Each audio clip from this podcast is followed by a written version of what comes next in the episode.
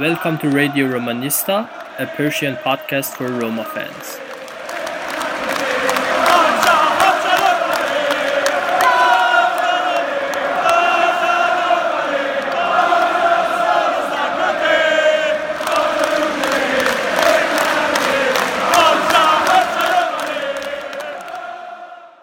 Welcome to the special episode of Radio Romanista podcast. In this one, um, I'm interviewing uh, Richard Whittle, who's a die-hard Roma fan and also a famous commentator.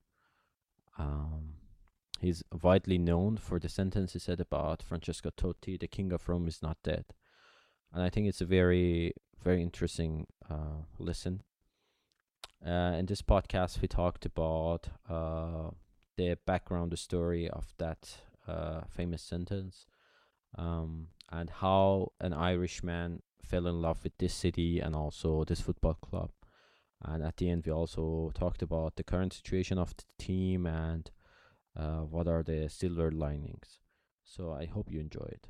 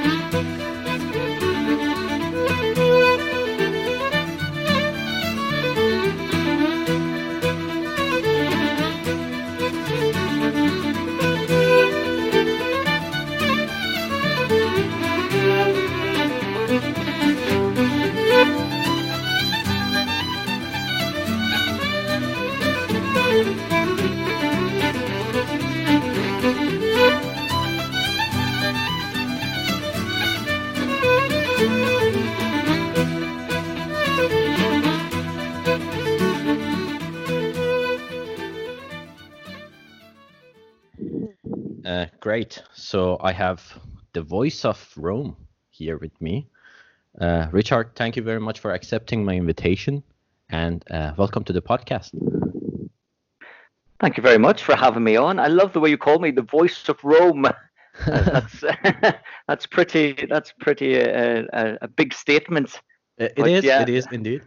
Uh, but uh, I think to to our uh, Romanisti, to the Romanisti people who are outside of Italy, then then there are not many people. Uh, there there are not many voices that they can associate the Roma with. Um, so you're you're one of them. I mean, as a Roma fan, I think uh, Zampa is the other commentator that I know is really close to Roma. But because it's in Italian and my Italian is not that good, I don't really listen to his commented commentary uh, other than the goals when he when he screams, which is really amazing. I mean, the way he shows his passion. And then- the next person that we know is you, and we've had so many good memories with that. Yes. Um, shall we start with the with the thing that everyone knows, but I, I would like to hear it again from you, uh, Richard. Uh, the story of King of Rome. Well, yes, that, that's a story that's uh, that's um, made me, made me very famous around the world. And as you said, there there probably isn't another English speaking um, commentator who's covered so many Roma games. Um, Mhm. You know, down through the years, right for, for a long time. You know, I've been doing this since well 2003 in Italy, so that's a long time, and indeed. And uh, so it's always been a pleasure, you know, to to commentate uh, Roma and uh, have the opportunity, to, you know, to be at the stadium when Roma are playing. It just adds that extra, and I think maybe people, especially um, obviously um, Roma fans around the world, they probably hear that in my voice as well, and it gives them a little bit extra. It's almost like having their own personal Roma channel at times. But um, certainly that day um, catapulted me into, uh, I would say, around the world. And also is a big day for Francesco Totti as well. Well, the whole backstory of it basically was that, you know, in the build up to the game, there was a lot of criticism of Francesco, and uh, especially from Roma fans, were saying, well, maybe his time's up. You know, he, he's not playing well. He doesn't seem, you know, to be he's lost a bit of the, you know, the the Totti swagger, if you like. And I think he was quite annoyed about that in the build-up. In the week ahead of a derby. If you know, in Rome, of course, derbies are always fraught in the week leading up to the um, to the actual match. There's a lot of talk on the radio. The fans are always talking about there's a pressure on the players, and there was extra pressure on the Francesco Totti coming into that game. But certainly, um, uh, I arrived in Rome. It's I'm trying to think. Was it March? It was it was springtime anyway, and it was one of those typical spring Roman days where it was really warm and then suddenly it, it gets really uh, windy and uh, the rain was coming in and the storm clouds were building. So it all added to it. It was quite a uh, atmospheric um, afternoon.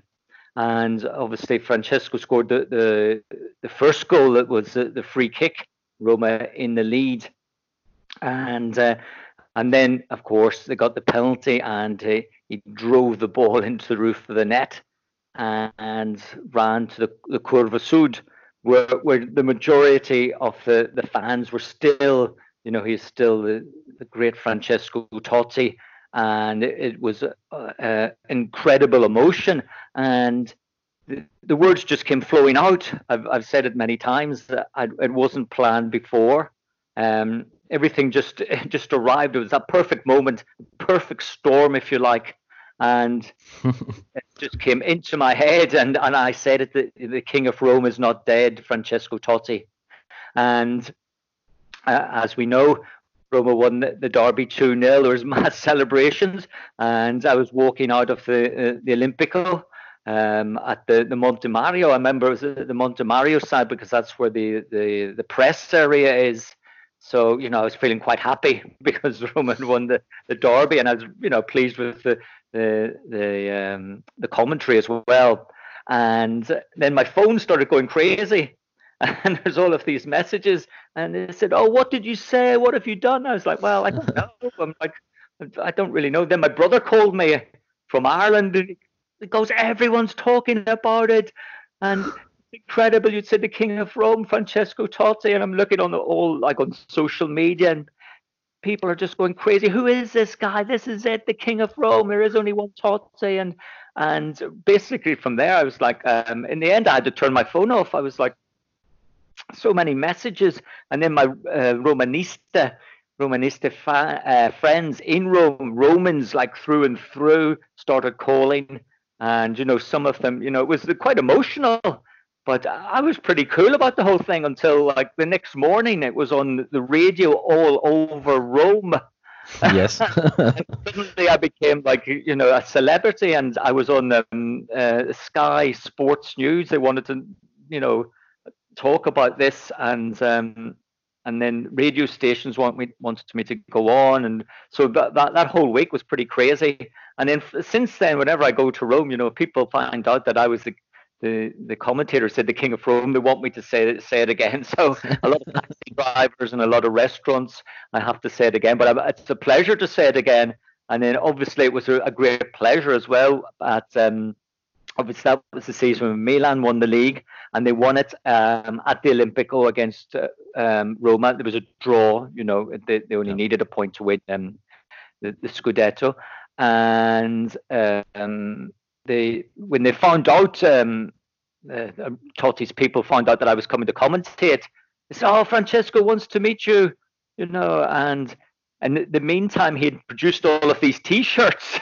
I don't know if you've seen them, but yes, um, yes. yeah. Um, so he gave me a T-shirt, and with with a chat, but we were surrounded by so many um, journalists and also actually Francesco asked to meet you.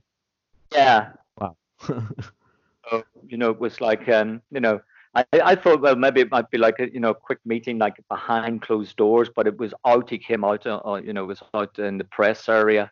So it was a pre- pretty much a, a, a crazy, um, crazy moment because uh, Francesco Totti is and always will be, you know, the king of Rome, uh, and uh, for you know, it's incredible. Um, I'm sure like if you if you guys have been to um, you know Roma matches in Rome, yeah. uh, and and you just know you know through the years like Totti was just unbelievable. You know the Totti day was incredible. You know that outpouring of um of emotion and you know, sheer love for the guy was incredible. So that that moment for me uh, then was it sort of catapulted my career forward. And then from there, the, the, you know, there's always a request. Oh, Richard has to do the Roma match, and you know, and then Roma fans will be writing to TV stations. Oh yeah, Richard Whittle, he's got to do the, the Roma matches, and then I became more associated with uh, with Roma. And as as I said, it's always a pleasure to um, you know commentate Rome.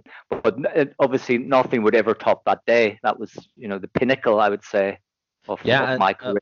I don't think it was the pinnacle of Francesco Totti's career, but it was certainly the pinnacle of my career. Adieu to you, my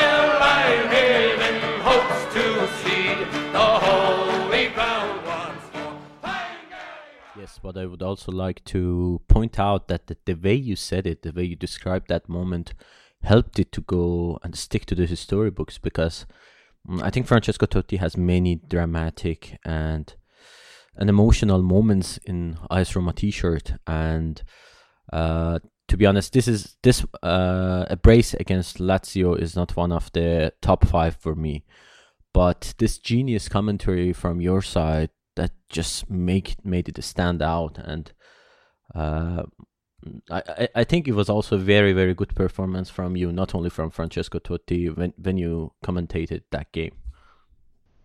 Well it was certainly it, it's um as as I explained before it was it's part it was part of the whole um build up to the derby. You know derbies are special. Yeah. the uh, derbies I'm talking about. When I talk about a derby, I always talk about the Rome derby.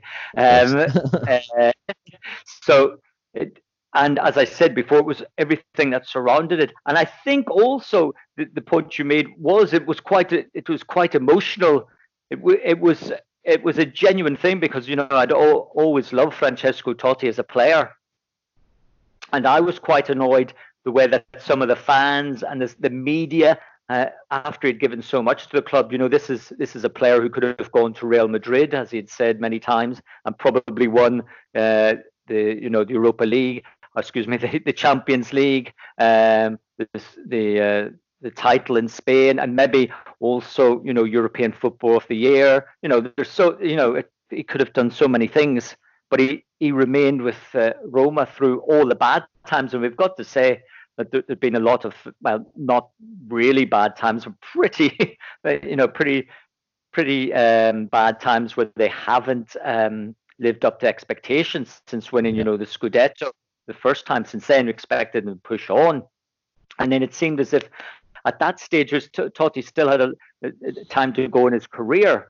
Uh, you know, that, that's looking back, what, 11. So, you know, he was in his mid 30s and still playing, but maybe his career was drifting away.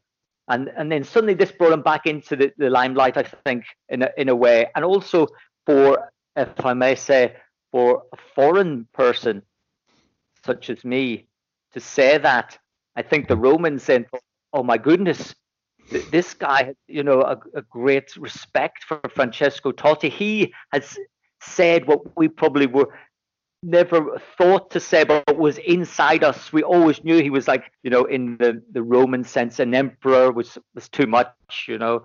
Um, you know, the, the king, you know, the, there was the eight kings of Rome, of course. That that all came out afterwards. That was something that you know I wasn't really aware of. But yeah. um, the fact that, that that I was able to verbalize, if you like, what they were feeling and what maybe you guys, Romanisti around the world, were feeling about Francesco Totti was probably what makes it so memorable and will probably, you know, stay with me forever and will remain, you know, with Francesco Totti forever. He put it in his book as well. And when a lot of other journalists and commentators describe him now, they, they use my phrase, the King of Rome. But yeah. That's that was just the end of the phrase because the whole phrase was that's how. Uh, if I try to paraphrase, maybe that's how you, you want to win the derby.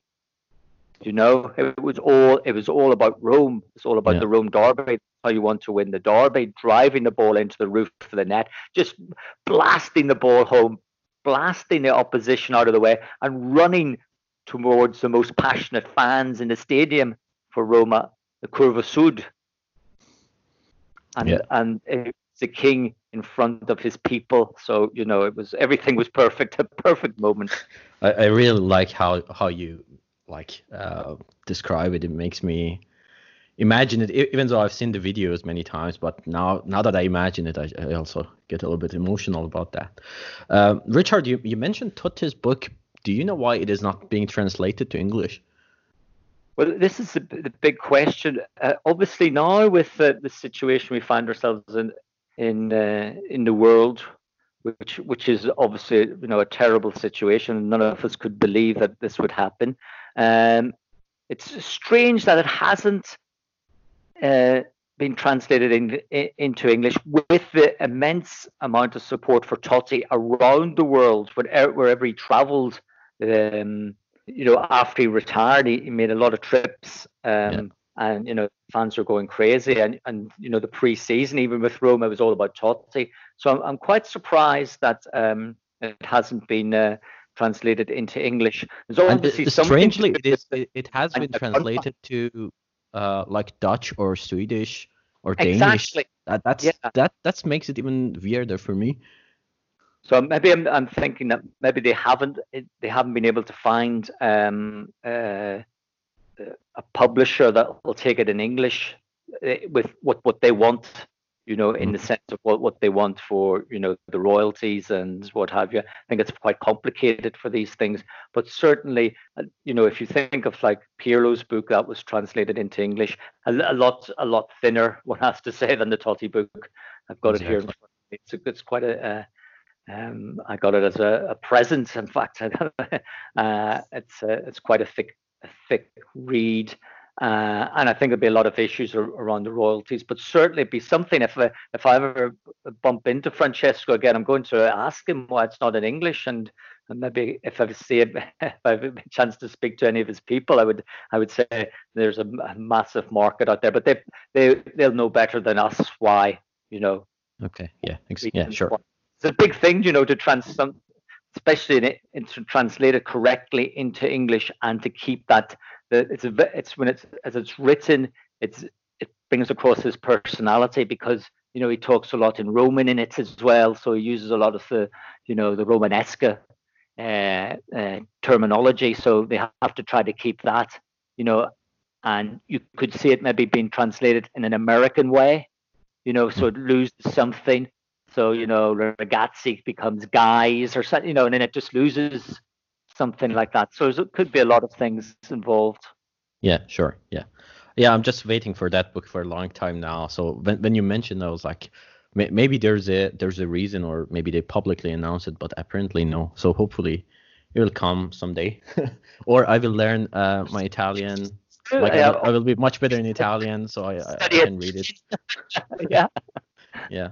Okay, uh, Richard, you also mentioned uh, meeting Totti, um, and one one question uh, for the Romanisti that are not in Rome or not not at least in Italy, is that we always get the like big news that like uh, this club signed uh, that player or somebody is leaving or somebody is uh, giving that comment, but what is quite interesting for us, which is all usually hidden in the English media, is is these small details about the people, like uh, the players' characters or the way they behave. And I think the two most uh, like attractive characters for Romanisti in recent years are Daniele De Rossi and Totti. And uh, they're extremely popular, but uh, sometimes we see the behaviors that that sound that seem to me that they are totally different characters. Uh, do you have any personal experience or or any comment on that? Well, certainly, if you if you look at both of them, both of them are Roman. Okay, De Rossi is from Ostia, which is the, the, the coastal part of Rome, and he's been at the club since since you know he was like 12. His father Alberto was a very nice gentleman. It is the, the coach of the Primavera. Yep. And so um, both of them are brought up as as uh, you know, you know, die in the wool Romanisti. You know, the that has been an amazing, amazing thing on one hand, and also maybe at times a little bit, you know, against them to their detriment as well, um, because they feel like matches too much, and they feel, you know, um, every defeat. Um, it has to be said, a lot of players, you know, if they if they lose a match, well, that's it. They look to the next match. But certainly Totti and De Rossi, being Roman and Romanisti through and through, would feel matches more than other um, than other players. So very similar like that, but obviously different characters as everyone's a different character, of course. And while Francesco's more you know, incredible skills. So what, what can you what can you say when your your skills are just um, you know up there with some of the greats of football of all time? You just did things that no other player could see. While obviously um, Daniele is um, more of a leader, if you like. So he will be the one to be shaking the fists and getting the players motivated, which is something that Roma are missing at the moment. And imagine if it had been another another year of De Rossi in the dressing room, I don't think we would have seen the team oh, uh, losing. Uh, I mean, it's a team. There's no doubt about that, but they don't have. I don't want to say they don't have the heart but sometimes their character is wanting when they go a goal down. That's it. Their heads drop. But with De Rossi, it was never like that. So he's a real team leader. So he was probably the one like was motivating the players in the, the dressing room, while Francesco didn't need to. I mean, that wasn't his personality anyway. But he he would just lead by example. You know, he would be a player that was just above everybody else. Yeah. So different different personalities certainly and and in Rome they like to create you know they you know I have to say you know as a foreigner looking you know at times they love to create problems where there are no problems or a small issue becomes um, magnified into like a massive situation there was like a um, the story that Totti and De Rossi were speaking to each other you know the uh, and there's something involved with Florenzi, and then this just snowballed, and then you people just talk in the bar about it or on these on radio stations. But um, certainly, what I saw, I, I, I mean, I saw, to thankfully, throughout um, uh, my my career commentating, thankfully I saw you know two two great players wonderful players, and two two Romans playing for Roma, which um, I always thought was so, so, important. You don't hardly see that in, in world football anymore. Local guys uh, who are fans club, and especially De Rossi. You feel like De Rossi would be a fan, you know. In fact, he did go to one of the matches disguised yeah. that that was amazing. That, that was yeah. like him. He, you know, because Francesco Totti couldn't go up to Rome. You know, he lives out. He lives in the south of Rome, but in the, in the um, you know, on the, the suburbs. But um, De Rossi could walk, uh, you know, walk around Rome. You know, would be stopped and stuff. But if Totti went into the center of Rome just by himself, he couldn't. He wouldn't get. He wouldn't get down. You know, uh, Del Corso from Piazza. He wouldn't get down there. You know, one step and he'd be mobbed and he couldn't move. So you know that there's a difference, you know, between between their status, if you like, but uh, certainly um, uh, De Rossi, a very intelligent guy as well. You know, in the football sense, you could see him becoming a coach. I know he's been linked very heavily with Fiorentina. Um, I thought maybe that he would come back to, to Roma in some capacity, but we just don't know what the situation is behind the scenes with Roma especially with, with yeah um, yeah to be honest I, I hope it doesn't come with with this current status of the club oh. it's terrible for any young coach that comes to this club right now no not to come like as a head coach but you know to it's probably best I'm surprised. I'm surprised that he would be, you know, immediately without. He does. I don't think he's got all his coaching badges, you know, finished. Because I always look at a, a very good example of um, uh, a player of a high quality, such as Roberto Mancini. He went and um, worked with Sven Goran Eriksson as assistant coach and learned from him, and then stepped in to take the job. And in fact, you know, with it was with Fiorentina, uh, and built his career that way. But with it seems, if this is true, we don't we don't know exactly if it is or not because we know that Fiorentina wanted to sign him as a player, but he decided he wanted to go to play with Boca Juniors. But to make that leap, especially to a Serie A club without any experiences, um, it's it, you know it is fraught with with danger. We've seen it with uh, a good example of Filippo uh, Inzaghi. Now Benevento is bringing him up from Serie B, but he was thrown into the uh, thrown into the, the frying pan, if you like, with yeah. Milan. Yeah, and, and Gattuso as well. I mean, even though Gattuso like uh, yeah, had relatively good results, but then yeah. Yeah, and now look at Rino Gattuso. Wonderful what he's doing with with Napoli. Let's hope it's not wonderful tomorrow evening, but he's certainly doing a great job. So it'd be interesting to see what happens with uh, Daniele De Rossi. But you can see him becoming a coach easily. No problems there. No. I also hope that he takes his time and uh, takes his steps one by one. And I, I hope someday he comes to Roma, but I just don't want it to happen right now because the situation, as we know, is is just catastrophic at the moment. Uh, that's it. But certainly, that's uh, things can can turn very quickly from, uh, you know, they, they say they say in Rome you're either in the stars or you're down in the uh, the, the, the stalls where they keep the horses, the there's no in between, you know. So with Rome and with the Roma fans as well, they're either you're the, the hero or you're, you know, you're they turn against you very quickly. So I understand that, you know, for De Rossi to to come to, you know, to the club, if that, or if an opening appeared, you know, it could go terribly wrong. But really, I don't feel as if the the management of the club are really looking at at something like that. You know, a, a Romanista, Roman taking over the club. They seem to be pushing away from um, the the feeling of Roma uh, within the club. That's my feeling. That's just my personal feeling. You know, the Totti he, he retired, and uh, Daniele De Rossi, uh, Florenzi. Um, there yeah. are fewer Romans there now than than like, even if you look back, you know, two or three years. You know, Antonucci, he's gone as well. Although I think that they've taken him back from Portugal, but you know, he has never broken into the first team.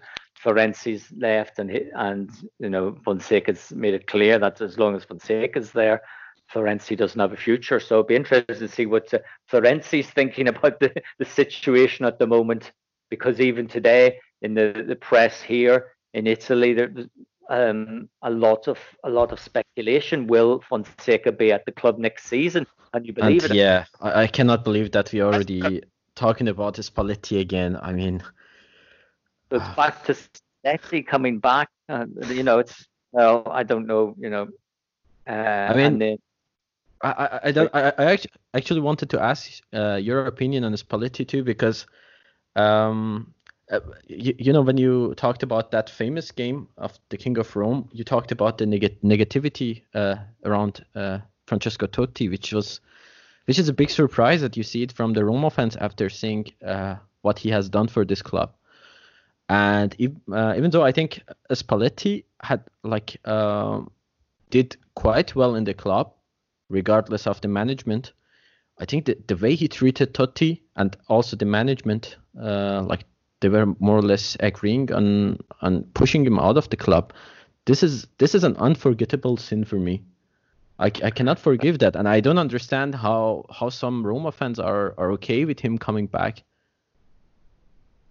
Well, again, you, you know, the the Rome the Roma fans that look at this, they look back to that um, Spalletti got the team playing well. It was, you know, it was, it was, uh, you know, it was entertaining to watch. But certainly there were some issues there between Totti and Spalletti, and I think those issues went back to when Spalletti left the club the first time. When after, if you if you remember back to after the 2006 World Cup when Totti came back um, from injury and then had a wonderful World Cup. And then that season after, that was a wonderful Roma side. That's one of my favourite Roma sides, I have to say, with Spalletti that first time around. They, they just played amazing, amazing football. But then, yeah, with, with the Totti and the false nine, that, that was. Yeah, I mean, and that Spalletti put him there. But then I think there was like problems with the personality side of it, and also with De Rossi as well, and the and the whole thing ended badly, as it always seems to do in Rome. It really does. It's and it, it doesn't surprise me, you know, a lot of the things that happen because it always seems to end like that. You know, there's great moments of joy, and then they, they, they sort of um, just uh, they just fall apart. And, and then obviously when Spalletti came back, obviously Totti and less so De Rossi, but certainly Totti knew that it was a, it wasn't a situation that was going to see him in his final seasons. He thought seasons, not season, um, would um, would pan out like that. I don't know. Maybe if you know at that time Totti really wanted Spalletti back, but um, he won over the Americans, certainly American, uh, you know, management when Spalletti came back, they they were you know, you know, really you know like oh this is great, it's back to those times again, you know, in 2006 07. Um, but it, it never really was. You know, if you remember, you know, the team, you know, some good performances, some so-so performances, and then of course, um, when called upon, it was Totti that saved the day on so many occasions. Yeah. no. So it, you know, it's a, a, strange situation, and then it was overshadowed by the fact that this would be, you know, it ended up uh, it was Totti. It was meant to be Totti's like farewell to football, but then Spalletti didn't play him. I was at the, the uh, at San Siro when the Milan fans were like chanting Totti's name, and Roma were winning. I think it was three one, if I remember correctly, and I think he put on Florenzi, and Totti was left and you remember his, his Spalletti's interview after that match? Oh my god! I know. I, I'm not sure if it, if it was against Inter or Milan, but then he was almost in a fight with the uh, with the TV host. Uh, I don't know in which channel it was, but it was so funny. Like everyone was asking about Totti, and uh, you you know the way Spalletti speaks is just uh, always uh, I don't know, like in a way aggressive and then he was just yeah, trying to you know i think the whole thing was about you know personalities and you've got like big personalities you know in football you know a lot a lot of the players a lot of the managers you know managers used to be players of course so they know what it's like. And their you know their egos are big you know they're you know center of uh, attention you know and it it all just fell apart. Totti gave the, the interview and he was sent home, and it it just became ridiculous, really. And it, yeah. it, in the end, uh, Roma just about got into the Champions League thanks to, you know, uh, final day win over over Genoa and was Perotti, who's you know now gone the way of a lot of the, the players at Roma as they get older and they've got the big contracts you know they lose that desire. And also uh, as so many coaches have pointed out and i think it was fabio capello probably got said it the best that you know it's so difficult in rome. You're not just dealing with trying to get a team to to perform and win but you're dealing with an environment. And plus you're dealing with players living in one of the most beautiful if not the most beautiful city in the world where it's so relaxed and laid back in the sense, you know, it's chaotic times with the traffic and stuff, but people take life pretty easy going there. And there's too there's a lot of diversions. You know, the players. It's not like Turin, let's put it this way, um, or Milan, which is very business focused and everybody's you know, attention is on work. In in Rome, it's not like that. So there's a lot of things to deal with um, uh, uh, for for coaches, and then if you've got Roman players as well, there's that extra extra um, situation they have to deal with as well because they're dealing with actually homegrown players. So it's never easy, and that situation certainly wasn't. I'm sure. Um, well, you know, looking back, it it it ended not in the way that any of us wanted at all. No, it was ugly. It was ugly. I mean, Totti Day was amazing. If we take if we take that out of the equation, that that was an amazing day from the moment I arrived there and got in the taxi and and to you know afterwards it's, it's over. That's it. Um, it was worse for Francesco Totti because it was over, um, and obviously found it very difficult. And I don't think around the world there's ever been a player had that sort of emotional farewell on that grand scale anywhere. You know, I'm I'm trying to think off the top of my head. I can't really think. I may I mean on a local level there might be smaller farewells, but this was immense. It went right around the world. It was incredible. Yeah, I think I think it was a really big hit at that time. Uh, and it was also very emotional. I'm I really wanted to get a ticket for that match, and I tried. Uh, unfortunately, I couldn't get it because I think that would have been best, a very sad day. I had the best seat in the house because I was in the the, uh, the commentary area. Oh, okay. That's, that's, yeah, well, well the, the, thing is, you could also understand what Francesco was saying because you know Italian. But for me, it would be just sitting there and trying to understand something that I don't know. Yeah. That that could be a little because bit. We were, well, I think we were because I was there with my co-commentator. I think we were translating it and and you know inter not word for word, but we were we were saying you know paraphrasing what he was saying for okay. I think the fans of the world.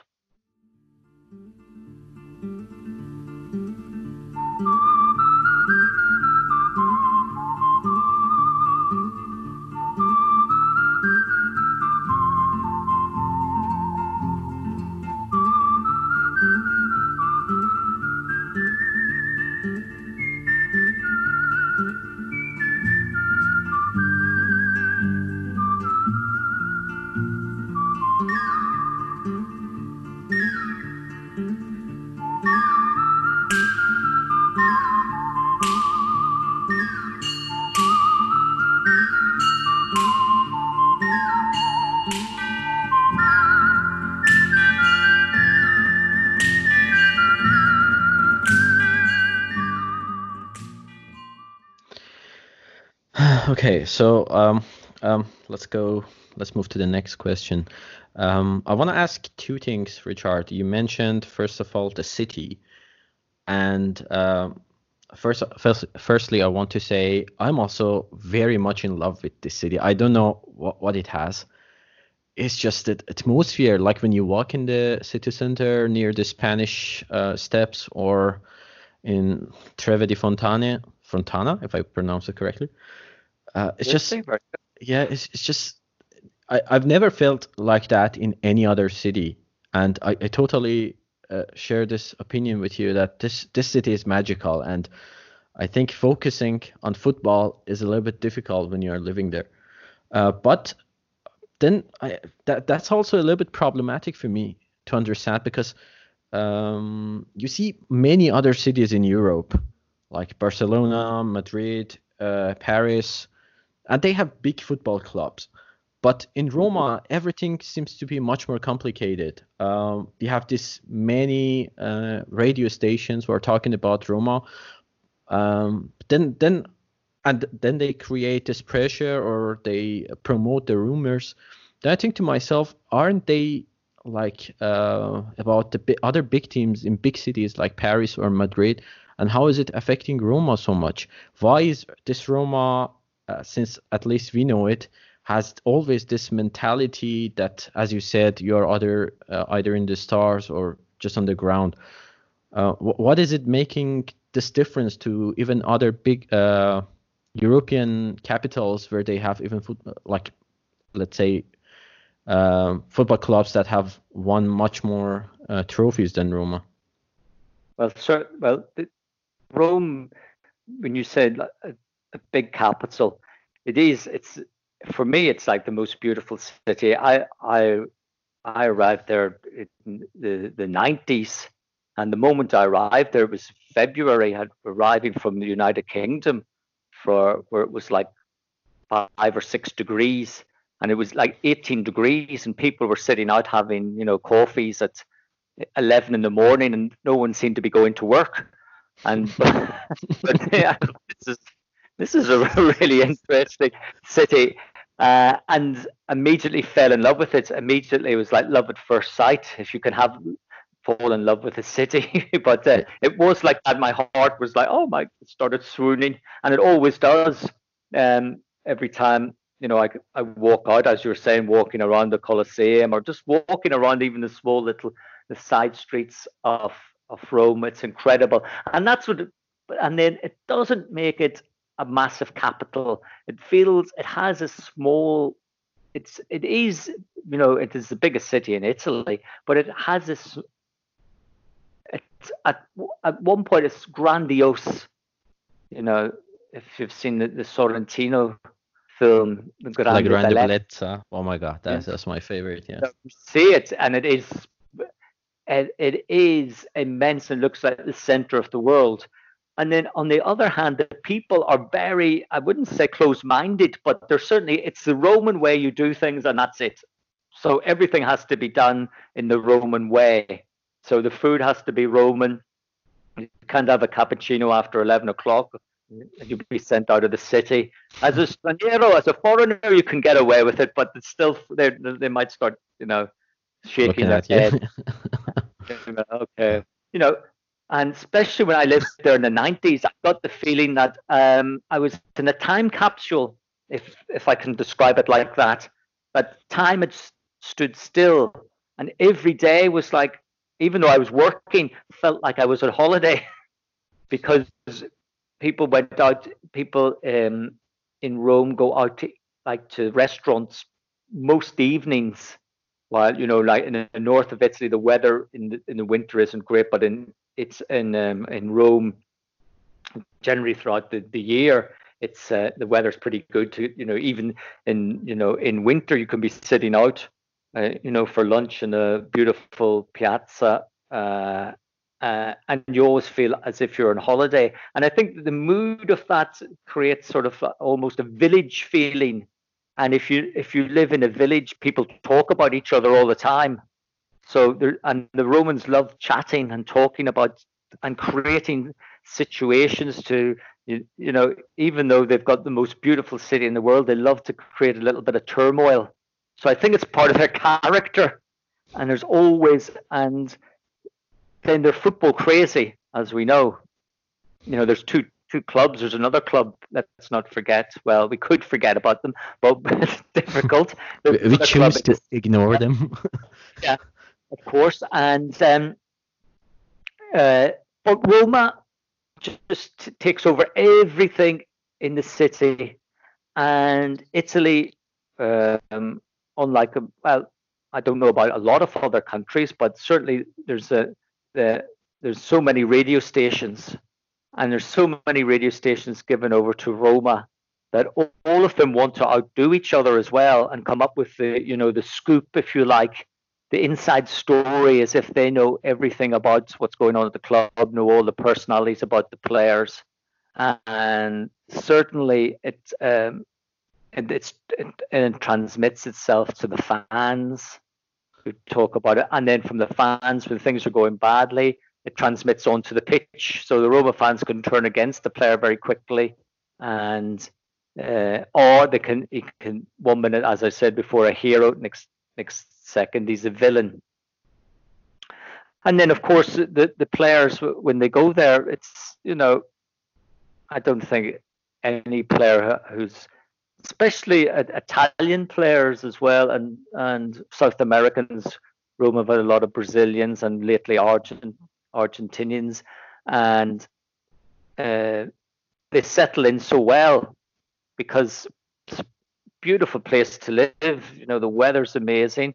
They're, you know, they're fated by the the fans when things are going well. They're well paid, uh, and it's a city that's you know it's not like Milan and Turin, are very industrialized, very head down and working hard. Rome's not like that, and at times it has. And you could see it in the players. They're not focused enough. You never really see that with Juventus. In in the past, with obviously Milan and Inter, it's some really great teams as well. And Roma, of course, had great teams, and it was only like a northerner and Fabio Capello who, you know, really got them focused.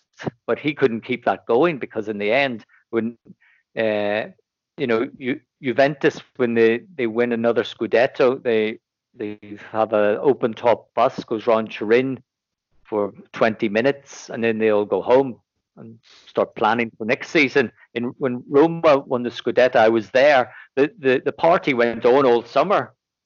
it was like every day was like a, a party, you know. So there's all of that, you know. It's um, you know, when you live there, you really f- you feel it. I'm like from Northern Europe, of course, um, and I met other people, you know, from from Northern Europe or other parts of, of Europe, and and some of them embraced that Roman li- lifestyle, um, while others just couldn't stand it. You know, you know the fact that things didn't work quickly enough for them, or you know you weren't served immediately in the restaurant. You know, things like that. While the Romans Roman life is is is very different. I would say now that with, the the players they have now, that the different situation. You know, they don't. If you look at the players now, I'm trying to think. Well, the South Americans they all speak Italian. They pick it up and speak speaking Spanish. But you know, you haven't heard Kluivert speaking Italian. Um, Smalling Under also. Under as well. He's been how many seasons has he been there? And he's been a you know pivotal part of the team. He you know he was uh, you know one of the heroes against Barcelona. Doesn't speak Italian. Um, uh, Szczesny did, you know, the first season he didn't, but then he picked it up. Very good Italian now. Uh, Dzeko, yes, there's there's a good example of a player who who really knew that he was on a good thing playing for Roma. Great for his family living, and his you know his family loved living in Rome. And if you remember last season when they were trying to force him to play for, you know, to move to to Inter, you know, it seemed like his family were totally against it. Radja Nainggolan, the poor guy, just never was the same once he left Roma, went to Inter. He didn't show, he didn't even try to hide his disdain for living in Milan. You know, it's it's it's something that's, you know, I'm I'm trying to explain, but you've got to live there to really understand how things work, and you can make it work to your advantage, such as Dzeko has done, or it can go against you and we've seen it with some players that you know in the end they just seem to be there and i wouldn't say they're happy happy or unhappy but they're on a good salary and you know. Yeah but they, they didn't become one of us i guess. No exactly. They don't Yeah. become they, they- you know if you look at that team that did you know radja is is like romanista through and through. The romans the roma fans would say he's one of them. Uh, kevin strootman was another you know he they they really embraced and enjoyed being part of Rome. What I'm what I'm feeling now is that the players it's it's they they, they don't embrace it. You know, it's they play it, they play for Roma, but they could be playing for any any club in the world. Basically, it's it's sort of the feeling I get. Yeah, you it could know. also be uh, due to this reason that they're actually pushing out all the players that are representing that Roman, like um, how to say, like Roman Yeah. icons of this club. So Yeah. it's like they don't have any examples to follow anymore. exactly and i don't know i don't know what what the, you know the uh, the policy really of the club is if they want to to move away from that that they felt it's too Roman. But I always thought that was a great thing about Roma. That's what also when I lived there that drew me to them because they're so like this is just this is a club for for the for the city, you know, and there were so many Roman players. Uh, you know, it was brilliant. I just I just loved it. I thought this is great, you know, and it's it's getting more and more difficult. And unfortunately, when you see some of the players just feel well, they're they're going through the paces almost. Yeah. And at the last last couple of seasons, you know, if you think you went went from the heights that match against Barcelona, that was that was transmitted around the world. Everyone knew about Roma then. People were calling me from everywhere, Australia, America, saying, "Oh my goodness, your team is amazing," and the players are like they're crazy. Look at them. They're like that was the moment. And what happened? Alisson was sold, Salah was sold, Radja was forced out, Strauss was forced out, and the heart of the team was taken away. Emerson Palmieri and came, you know, they, you know, I couldn't believe it. Then the next minute they're selling them to Chelsea. I mean, we've had problems at left back.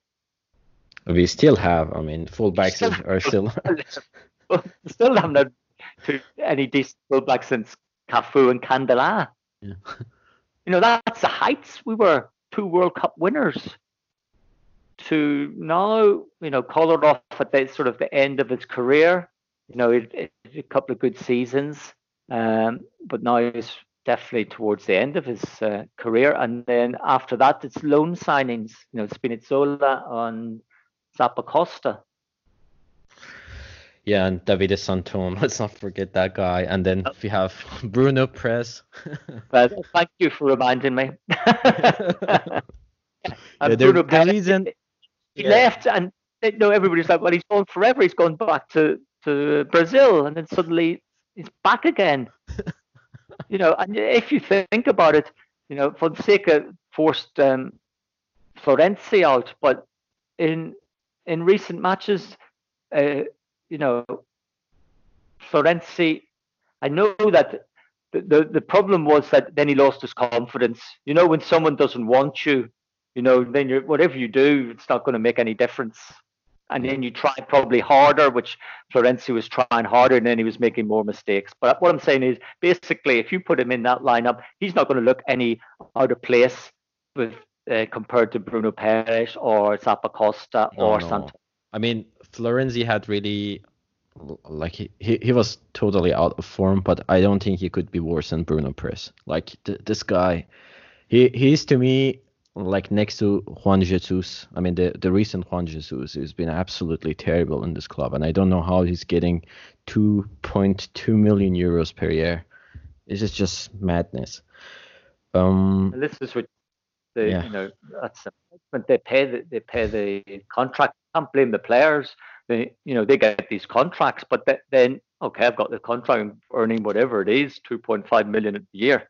Well, yeah. there you go. I'm still getting 2.5 million a year, whatever anybody says against me or not. Yeah. You know, that's a lot of things happening. You've got to say about modern football.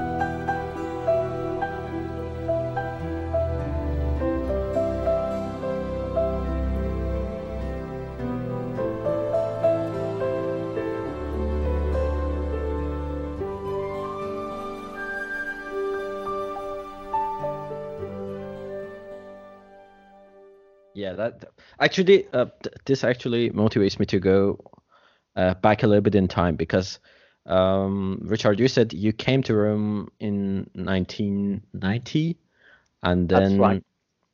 so uh, uh, it, well, let me explain first why I'm saying this because uh, a week ago we were talking on on this and the last episode of the podcast about how we became a Roma fan, and at least the Iranian ones that we were talking to, most of them, let's say 90% of the fans right now, became a Roma fan uh, during the the year of the Scudetto, so it was 2001, more or less, like maybe one year earlier or later, and then Roma was still a interesting and attractive club until maybe 2011, 2012, and then we were thinking to ourselves, probably this Roma Roma team is not going to draw any any more fans to it because uh, I, I don't understand why would you be interested uh, to join a fandom of this club right now because of how, how they manage this club and how they how the team is performing overall is just it's not going our way.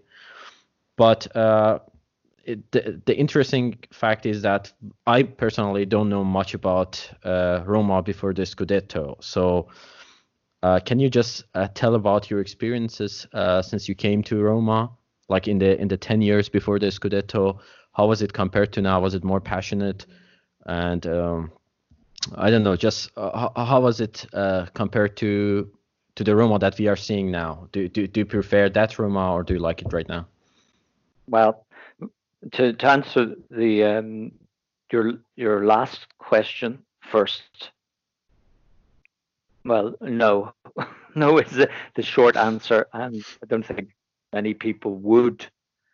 When I when I arrived, uh, 19, I said 1990, February 1990, it was before the World Cup, Italia Novanta. So was, I, I, I came, I was a young man then, let's say, and I really wanted to watch the World Cup uh, because 86 had been in, in Mexico 82 been Spain and I was you know too young really to go to like to Spain so this was a, a, a wonderful opportunity. So it was quick, it was good thinking by me to come earlier and settle in Rome before the World Cup started. But um, obviously, I, I knew I was passionate about European football, so I knew about uh, Roma and uh, Falcao and Bruno Conti from the 82 World Cup, and obviously playing Liverpool in the European Cup as well.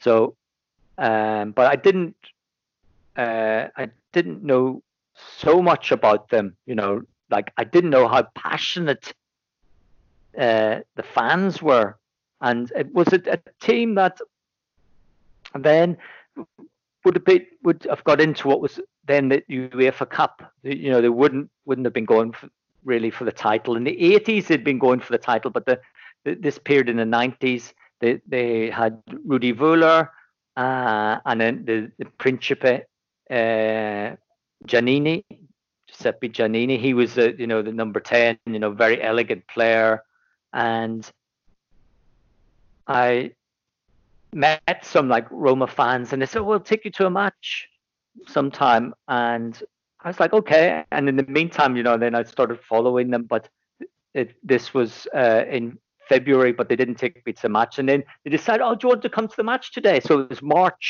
and I said, yes. And it happened to be the derby where Rudi Völler scored.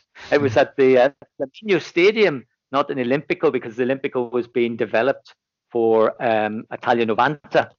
So um, by that time, I was I was pretty passionate. I lived in a Roman area, and back then, you know, matches weren't live on television uh, in Italy. It was mostly radio, listening to radio, then they'd show the highlights.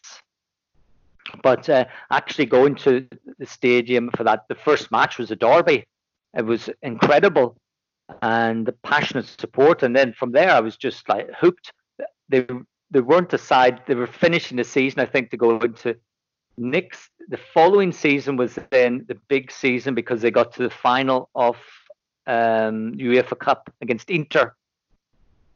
By which time I was like die-hard Roma fan, and to live in Rome and be a foreigner back, especially back in the 90s where there weren't a lot of foreign people living, you know, in Rome. If they were living in Rome, they, they were the, the type of um, foreigner who was there to study, you know, Roman history, you know, uh, art. They weren't football fans, put it this way. So I was quite like a standout sort of, uh, you know, it's like, oh, this guy's like, and I would go, you know, I go to all the matches. I'd go in the Curva, Curva Sud, and that was it, you know. And I never felt anything sort of like so intense. Uh, and there, there were some amazing evenings, you know, even that defeat to Inter. This is like 91 uh, in the UEFA Cup, losing the first leg at, at San Siro, and then being in the Curva Sud, Roma came so close to beating um, uh, Inter in the second leg, but lost. You know, uh, I think they lost. Know uh, away goals. It was. I, am trying to think back. It's a long time ago. But also in that year, uh, Roma um, won the um, Coppa Italia, where they where they beat. Um, uh, it was either that year or the next year, where they beat uh, the great Sampdoria side. You know, who'd won the league. You know, Mancini, Vialli, uh, Vierchowod, all of all of those great players, and Roma won the cup. So it was one of it was a, a club with great passion, but would never be, you know, an Inter or a Milan or Juventus. You know, big, big, you know, just machines. This was a, like a, it felt like a, um, you know, um, not a smaller club, but all, always a club that's is going to give you some moments of real magic and beauty but most of the time you're going to be disappointed. yeah, but that, that that makes the moment that you win so special for us. Absolutely. So there was a time I remember so so well in the Curva Sud uh, uh, Italian Cup uh, semi-final against Milan.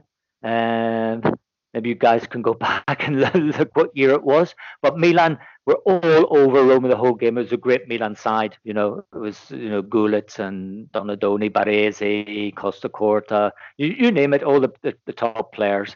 And Roma just hung on and hung on.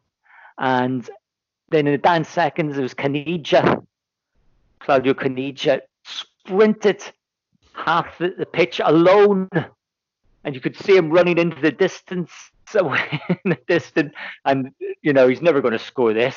And then he just lifted the ball over the goalkeeper, and uh, Roma won the match. And I remember the next day, it was like everybody, all obviously everyone I knew, and everybody seemed to be a Roma fan. um, when I went to work, just walking on air, and to have that feeling, it's not like a forced feeling. So you know, it was something that just made made me feel good, and that's and that just stayed with me all the time. I lived in in in Rome, and then um, you know I became known as like you know crazy Romanista, like as crazy as uh, the local fans. You know, when they won, I was so happy. When they lost, I was like you know in tears almost.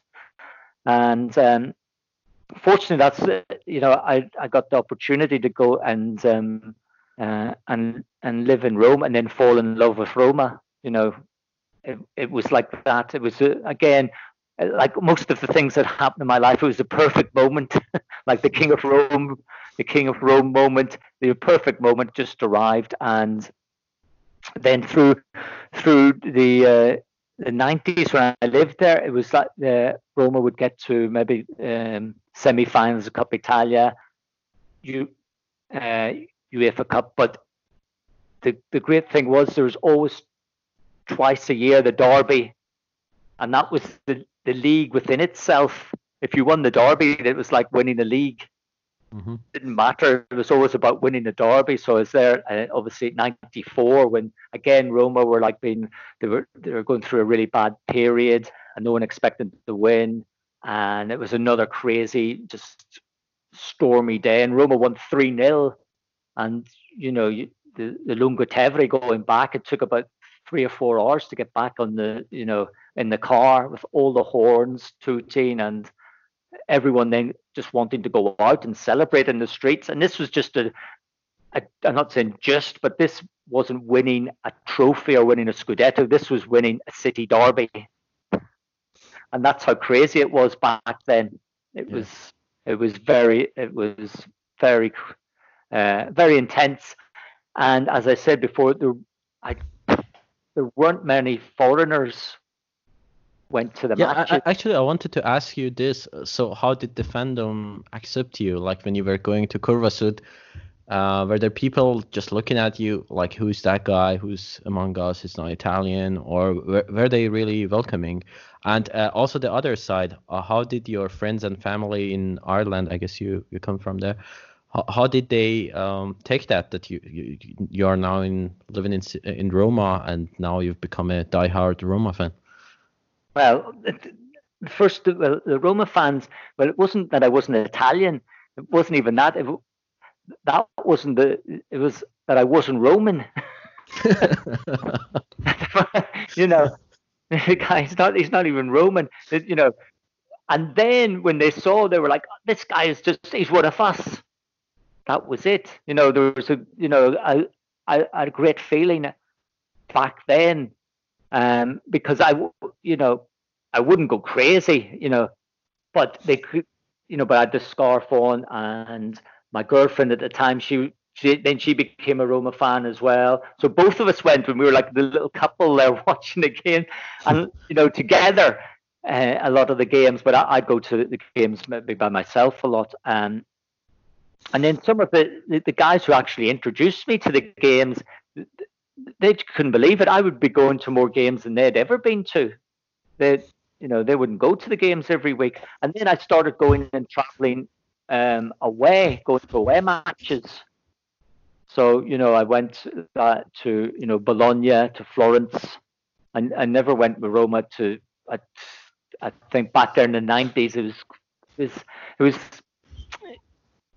you know, it, you know, with the crowd violence and what had you with the police, it was, it yeah. wasn't a, a, you know, a great environment. I'm not, not saying that um, uh, that uh, you know that that's something that uh, you know it, it, it, should have been a great environment because the Italian football was very passionate. You know, there's all the flares going off.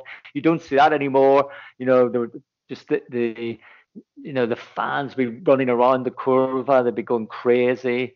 Um, you know, you see, it's less of that that when they took the flares away, it took something away from it as well. I know they, they wanted to take the flares away because you couldn't see anything for about the first 15 minutes until they, you know disappeared.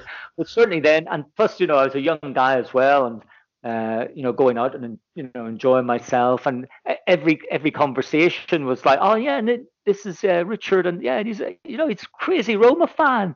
Yeah, and talk, oh my goodness, you know, because uh, I think that the, the what they liked about me was that you know I, I, was really enthusiastic about Roma and really felt the results, and uh, and then you know they, they felt well you know he is slightly like us in that sense. As for my family, they just thought I was crazy, you know. but then, then my then my brothers came over and I took to the match, and then it said, "Well, I can see why you're crazy." They'd never seen anything. I took them into um, it was I'm trying to think the year. I can't think the year, but it was um, I think it was a, early on in the season a UEFA Cup tie against maybe a, a team from Bulgaria or something. So it was easy enough to get the tickets, you know, for the Curva Sud. But back then it was pretty easy to get tickets anyway, and the tickets were so cheap. You know, it was like maybe five euros something at times for some matches. It was and lira, you know, it was, it was on the euro back then, but it was very cheap. It wasn't difficult. And then they said, "Well, we know why you're crazy because these guys are crazy, and this teams looks crazy, and everything about Rome is, you know." And they they could understand then, you know, why I spoke about the city and about the club uh, so passionately. And then fortunately from there, I was, you know, able to then start working in television and then came closer, you know, to the club and moved into more than my career from, yeah. you know, the well, it was about 94, 394.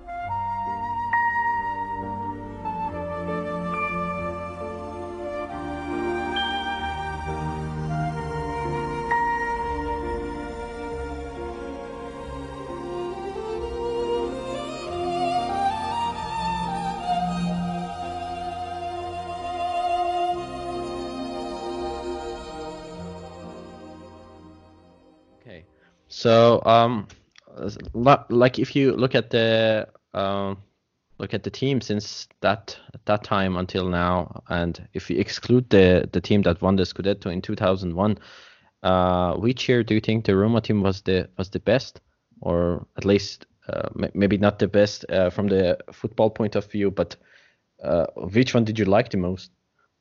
Well, as I said before, that the but there's there's two. I, I love that team after after the uh, 2006 when Totti came back, and then Totti started, you know, just playing in that free role, and De Rossi came through, uh, and they, they, you know, they did good, you know, a strong defense as well. You know, experienced players. You know, you had Panucci, and you had uh, who else was playing then? By uh, Taddei you know, you're such skillful players, and they and Spalletti got them playing like a sort of um, you know a very sort of expansive game, but also they would um, you know up to a point be a bit more solid in defence because the problem with Roma was that they would play this amazing football and everything would be going great. Then they'd give away a really stupid goal, but that hasn't changed. Yeah, they still do it. Uh, and so I, I love that. Uh, I love that team. I love the kit as well. We had a brilliant kit that year. It's Diadora. You know that was back again. You know when you have the Kappa kit, the Diadora, the Italian. Yeah, man. I, they were really great. They were really beautiful. So now we've got like you know it's you know it's like look like any other club that were Nike. They all look the same. You know it's not. Yeah, especially you know, the main, main kit re- in recent year of the Nike hasn't been really anything that stands out. It's just uh, as you said, it's exactly something like any other club would say back back in the 90s i got all the kits every year because they were so like you know particular and the, you know, and and they were Italian made as well. So that was something. There was one year it was Adidas, I remember, uh, which which was okay, but I loved the, the the Diadora and that, and everybody was like, you know, you know, the players looked really good and it looked cool. Everything looked cool. You know, the the the the red was the Roman red, and then the shorts. I like the white shorts, and um, I think maybe in that year it was also the red socks. I just thinking then, you know, there's a lot, lot of things, you know, it's, a, you know, it went with Rome, you know, it was quite very stylish. And then, of course, I, another team I really love was the first year of Garcia. Yeah, you know, the 10, 10 consecutive yeah, wins. You know, that, that was the team was playing just beautiful football, you know, and then they had this player, you know, Miralem Pjanic, you know, I knew nothing about him. And it's like, wow, this is, he's like, you know, for me, he was one of my favorite players. He really was. You know, just elegant, little triangles, if their passing game. Roma were, they were a brilliant team that year. They really were. And that was so enjoyable. And then just fell short, you know, just, you know, the um that that was the season. Ju- Juventus, you know, just relentless, really. You know, machine. Roma were off the cuff. You know, they played like football. It was just like, you know, you probably would have said like total football. You know, Benatia would be popping up at you know to score goals. Um, you know, Castan. You know, these were players. You know that come from basically nowhere, if you like, but were like suddenly playing wonderful football. It was so enjoyable to watch. Uh, and then, then after that, of course, um, uh, you know, things started to go downhill again. and and then after that's been difficult. I mean, with the sea, well, Strootman was already there, but you know, this this the year the the Barcelona and then getting you know almost against Liverpool that was so close. You know, there was, should have been a penalty for Roma in that match as well. Yeah. Could have got to the European Cup, uh, as I call it, being an old man. European Cup final, Champions League final. Excuse me, but um, I, I like that team as well. You know, it was it was a, it was a you could sense it was now or never. Yeah. For that, uh, if it had been now, if we had have beaten Liverpool, got the Champions League, would they have got rid of the players? Would have pushed on? I don't know. I would have thought that had been it, but uh, who would have cared? yeah, but great thing about that team is that they were really punching above their weight. And like no one expected Roma to to win against Chelsea and to also defeat Shakhtar and then Barcelona and almost Liverpool. I mean, they all, but but, but expect that, that is very special for me because that was the first match I was in Olimpico, the the second leg of the uh, the Liverpool match, and uh, I, I felt that is the, the magic that you can see at the Rome at its peak. It was it was just incredible. Yeah. And, it yeah, was, the next time I went there, I was fairly disappointed because I think I've seen the best, and then the next time it was just not as magical as that. But that that night was really something, and it could be much better uh, had they given us the penalty and the red card to the Liverpool defender. Well, you know, these, these are the things that change. You know, in football, they always talk about moments that change things, and it, it changed a lot for for Roma. And then after that, you know, they started, you know, st- offloading those players who I still thought had a lot to offer, and then bringing in players who just have not, you know, are not anywhere the same quality. And I'm not blaming those players because they're brought in. A lot of them are young and can't deal with the pressure. And uh, you look at a player like Radja Nainggolan, he he thrived on the pressure of Roma. He loved it, but you can see you can see especially now some of them are just you know even without any fans the pressure's too much for them you know yeah and again it's another year of uh, rebuilding so it's difficult to to feel of course you feel for the, the the shirt and it's roma but on an individual level because then you don't know if that player's going to be there next year and then you know when a lot of players are just there on loan as well they're their hearts aren't going to be in it. Smalling's a, a, is a good example of a player who has really bought into it. He understood, I think, when he came because Manchester City, oh, excuse me, Manchester United, um, you know, he, he, was he was not, not going to get a game. Roma said, "Come to come to Rome," and he embraced it, and he's having he's having a wonderful season and I'm sure he's very disappointed that he has to leave again on the 31st of uh, uh, July and won't be with Roma for the Europa League. But uh, hopefully, you know, they'll come to some deal to bring him back next season because he has the experience and the players look up to him. Uh, the younger players, because there's a lot of younger players there who are asked been asked to take a lot of responsibility. The responsibility can't fall just on the shoulders of Edin Dzeko. You know, he's a senior player. Pellegrini's very young, and a lot of pressure on him because he's a Roman. Diawara's young player as well. Um, Cristante's probably playing out. Not he's not sort of player to be playing in that position. At Atalanta, played further forward. He's very good at you know set pieces, but I don't think he's a playmaker. Uh, and then you then, as we said before, you've got you know Spinazzola, Zappacosta. Of course, it's, it's not up to them whether they're going to stay or not. You know, it's up to their parent clubs. Yeah.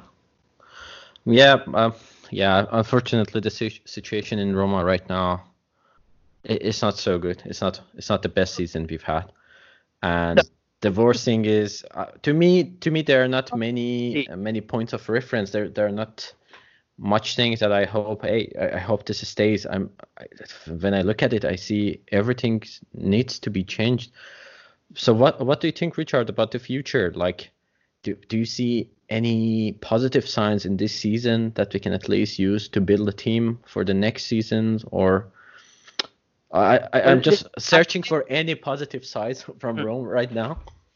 Well, I said at the start of the season um, that I didn't think this this was a, a, a Roma side capable of competing, um, you know, for the top five. I didn't think it was.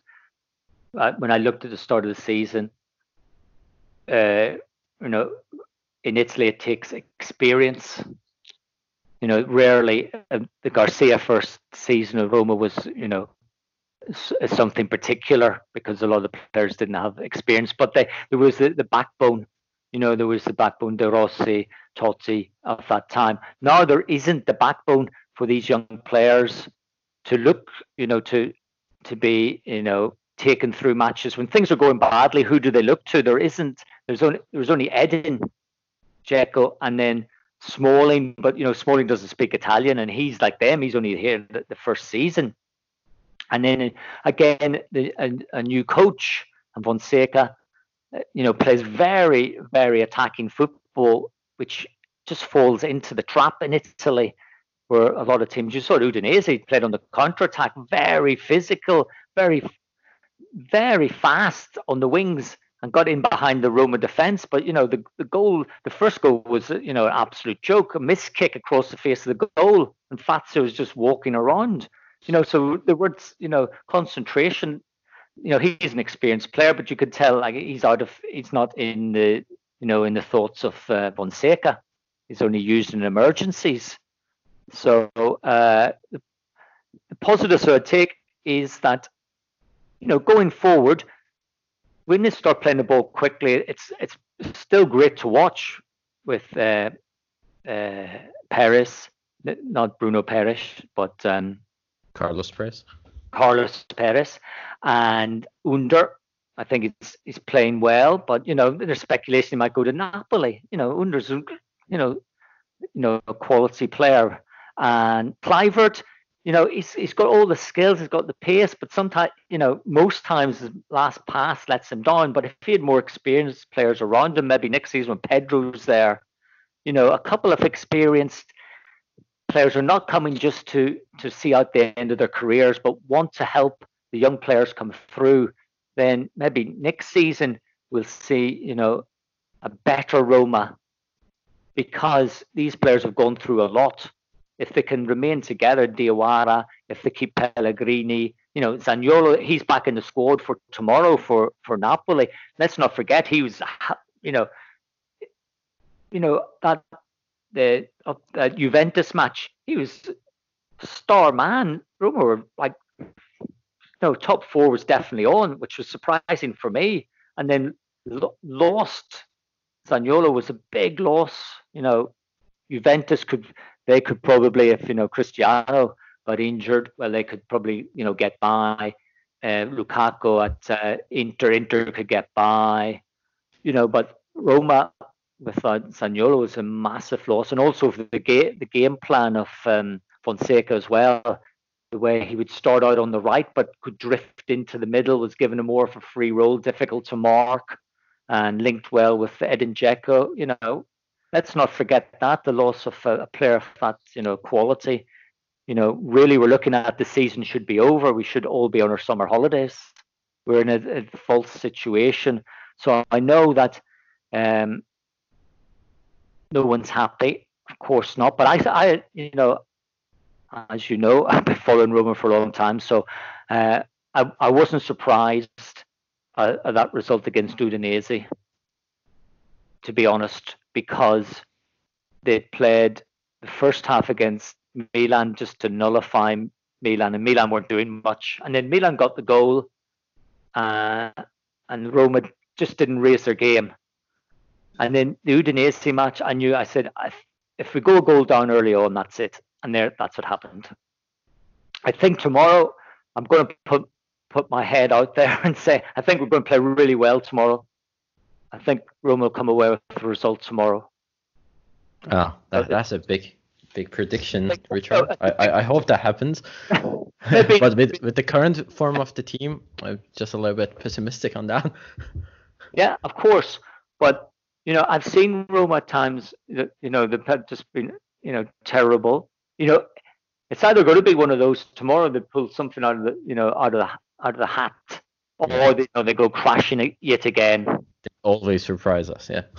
You know, you, you never know with Roma, and there's still time to go. Plus, we can't we can't just let the season drift away. There's still the Europa League. I know Roma are not by any any means favourites, but we've seen in these com- like this is a strange situation. If they could just click, get everything together, all it has to t- take is a couple of good results, and the confidence comes back again and the confidence comes back with the fans again. I know there's no fans in the stadium, but um, speaking to my Romanista fans, you know, oh, I'm not going to watch them again. And like, oh, here we go. You know, after the Sampdoria match, we're all celebrating. You know, trying to bring this sort of a, a, bit of like find that middle ground. Um, you know, tomorrow night Mancini's back. Zaniolo's been called up to the squad, so I know he, he won't start, but you know that's a positive thing. He's back in back in the squad, and he's a, he's a young player uh, who the other young players seem to look up to as well. So they're saying, well, look, he's like maybe a year younger than me. Look at the way he's coming on. Can I push on and be like that as well? So I think it's not like the, the, the Roma players, the young team they've got, isn't a very skillful team, but they're inexperienced and, you know, mentally when things go bad, they, they haven't got the experience to deal with it.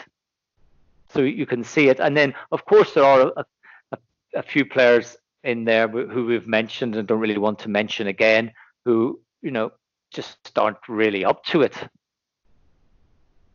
Um, but it it is what it is. This is the squad room I've got to, to run into the end of the season. I mean, I'd say probably Champions League football is. yeah, that's gone. Yeah, we know that. You know, and fair enough, Atalanta are playing wonderful football. I know, but then again, Atalanta have been together for two or three, maybe three seasons. You know, their players, they brought in these players no one knew about. It, their, their individuals aren't as good as Roma. You maybe Papu Gomez, maybe up there, but as a team, a unit, they're a better team unit than Roma. But if you look at their players, probably a lot of them are 27, 28 in their prime. Look at the Roma players, how many players in their early 20s. And then you've got a massive gap to players in their 30s or coming to the end of their careers. You know, so I think that um,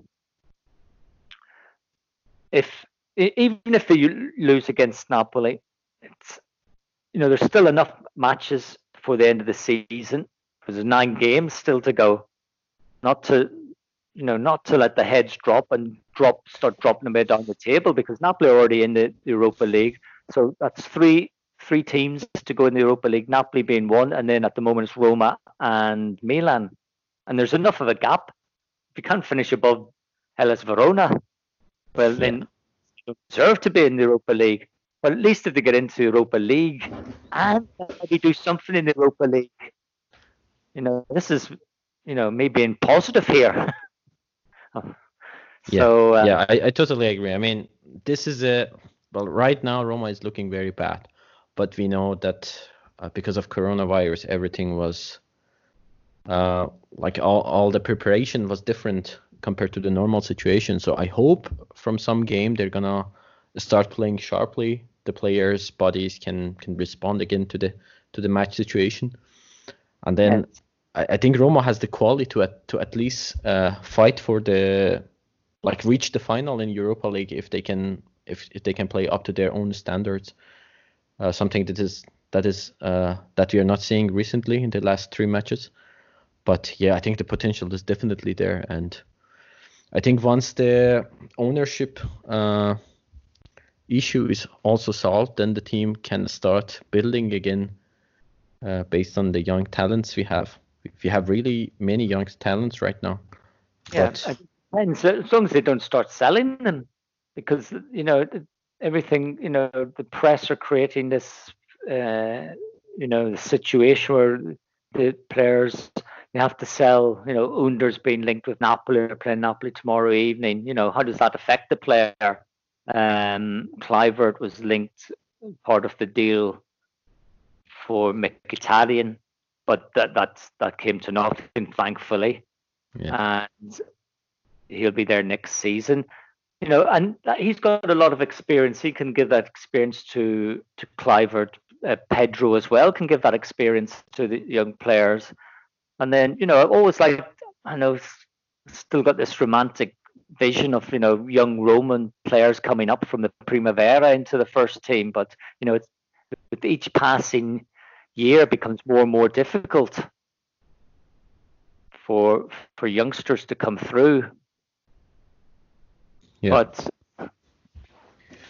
yeah, you know, I don't know. I mean, we I think the last uh, the last star that we, we were always we were all uh, expecting to see in the Roma squad was Antonucci, and he didn't show much potential. Of course, he's a young player, so uh, I Always hope. him as a player, yeah. Yeah, You know, it's t- you know, he's got that, you know, quick off the mark, Yeah. type of player that you know could fit into to a Roma team that's going to play sh- uh, short, sharp passes around the the opposition's penalty area. You know, if that's where Roma have always been the best under um, Di Francesco. Unfortunately, at times they got just caught into this long ball, which is not the Roma way of playing. You know, Roma have always been they always play attractive football, whatever you say. You know, even if they lose, it's, it's always going to be. You know, I think all the neutrals here in in Italy as well say, "Oh yeah, it doesn't matter what team you support. If say a match is on Roma or on, you're going to watch it because it's always going to have some, you know, excitement about it. That's another great thing as well. Yeah. Um. And Yeah. thing is, Yeah. you know, got to hang in there. yeah, and uh, let's not forget that Alessio Riccardi is also another. Absolutely, there's a great, yes, absolutely. That's a good, uh, you know, there's a, a young player that, you know, he did get into the, the first team. He was brought in, but you know, he's back in the Primavera. But now he's got it's it's now, or, you know, I'm not saying now or never, but now he's got to, got to either come into the first team or what's going to happen to him. He's not a Primavera player anymore. Yeah. So, you know, I'd love to see, you know, him given an opportunity next season Yes. well. uh, I, I, I we're think there are. if we're going to let's do it, the young players, let's do it. You know, and then unfortunately for the older players, you've got to move them on. especially the ones that are not playing and also getting a huge salary. Exactly. You know, mm. and you know, but you know, you can't blame them.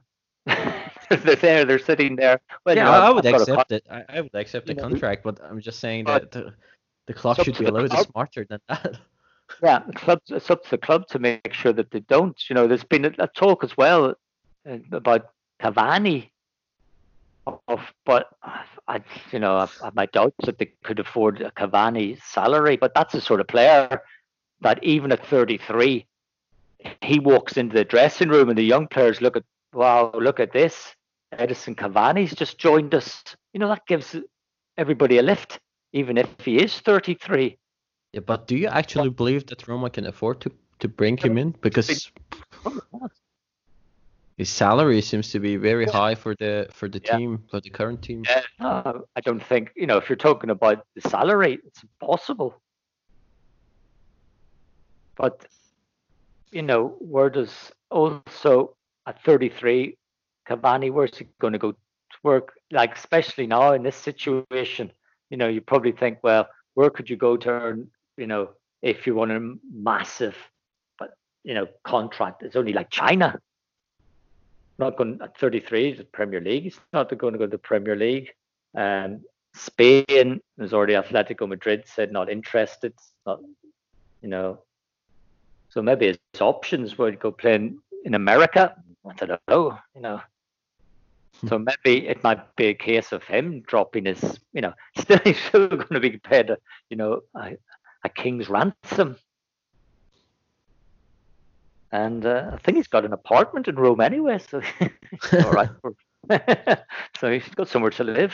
But you know what I'm saying is, you know, if if they're going to like splash out on a, a good salary, somebody like Cavani, is the sort of player you'd want, even at 33, I think, because he's still got it.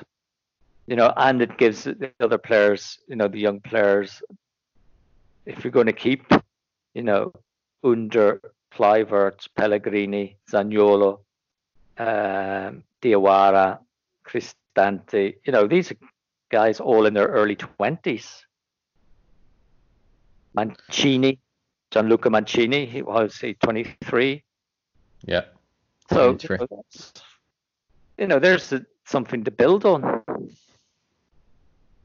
So it's not all doom and gloom. yeah, I agree. I, and I just hope that the situation of the ownership is cleared sooner, so they can actually start focusing on building the team. Well, uh, it's a difficult situation because for you know Mr. Pallotta, what, what does he do? He's invested so much money into into the team, uh, and obviously being an American looks at a, a, different type of business model, if you like, from maybe us in, in Europe and especially in Italy, a different way of working. Then all the problems with the stadium, you know, that's been just blocked at every turn. So that's another thing that's just, you know, never pushed forward. You know, there's been so been so close, you know, to Roma being moving up into, you know, I'm not saying elite, but certainly step up, a new stadium, and being in the Champions League every year, so you can bring in new players and not have to sell all the time. Um, so with, also with this situation with the COVID nineteen and the, the world economy, and obviously, if you want to buy, you don't want to spend a lot, do you? So I don't know if Mr. Pallotta will sell well, what what I see now, I mean, it's just my personal opinion. I think Pallotta thinks now the image of the club has already been damaged uh, by all the speculations about about the club to be sold, and I don't really see that in him. Like the way he talks, the the fact that he hasn't been in Roma since I don't know more than two years. I, I just don't see that in him uh, wanting to stay. Maybe he doesn't want to sell right away because uh, he didn't get enough money for all the investment he made. Uh, but I feel it's all temporary, and he's waiting for for a, for an opportunity, maybe a, a, new buyer to come and step up. And that's actually the worst situation for Roma. That can be. It's like having the loan players. They no one know what's going to happen. No, of course. Yeah. I mean that that's not go, not going to help either. But at the same time, if if the teams start, you know, the players are still getting, you know, they're still getting their their salaries. Uh, you know, they still have to go out and perform. If they start performing well, if they start playing for, you know, for, Roma, you know, it doesn't matter who the owner is really. I don't think. Mm then of course, if Roma looks like a good proposition, then you know the you know then Mr. Pallotta might get a, you know a, a price that he's looking for. It's a difficult situation, you know. You've you've got the two you know off-field situation with uh, you know trying to sell the club, and then the on-field situation, which I think sometimes they could use a, as an excuse. You know, yeah, yeah. For not being in the right position as a defender when a like a shot that's going out for a throw in drops to, to a player completely free and you're not even looking at the ball. You're facing your own goal. You know, it's got nothing to do with who's going to buy the club. Yeah, yeah, I totally agree on that. I mean the the recent form and the performance of the team has been like out of so question. I'm expecting, I'm expecting something big tomorrow evening, you know you know, good performance. Yeah. You know, the important thing is okay, right? Say Roma don't win, but they put in a good performance, and it's like, oh, that's more like it. At least, that's a starting point. So that's that's why I'm like more positive for tomorrow evening. If yeah. not, then you you can you can say, well, told you, but you know. Every every match like I'm you know the Udinese game I, I wasn't confident. I just I thought well you know if we don't get an early goal and they get an early goal you know it'll be one of those evenings and it was it was just you know you could it was like reading a book you've read a hundred times you know what's going to happen next. So you know tomorrow I'm feeling a bit and you know a lot more positive. Yeah, I hope so too. I I, I as you said, uh, getting a result in Napoli is not is not easy, especially with the current forms of the teams.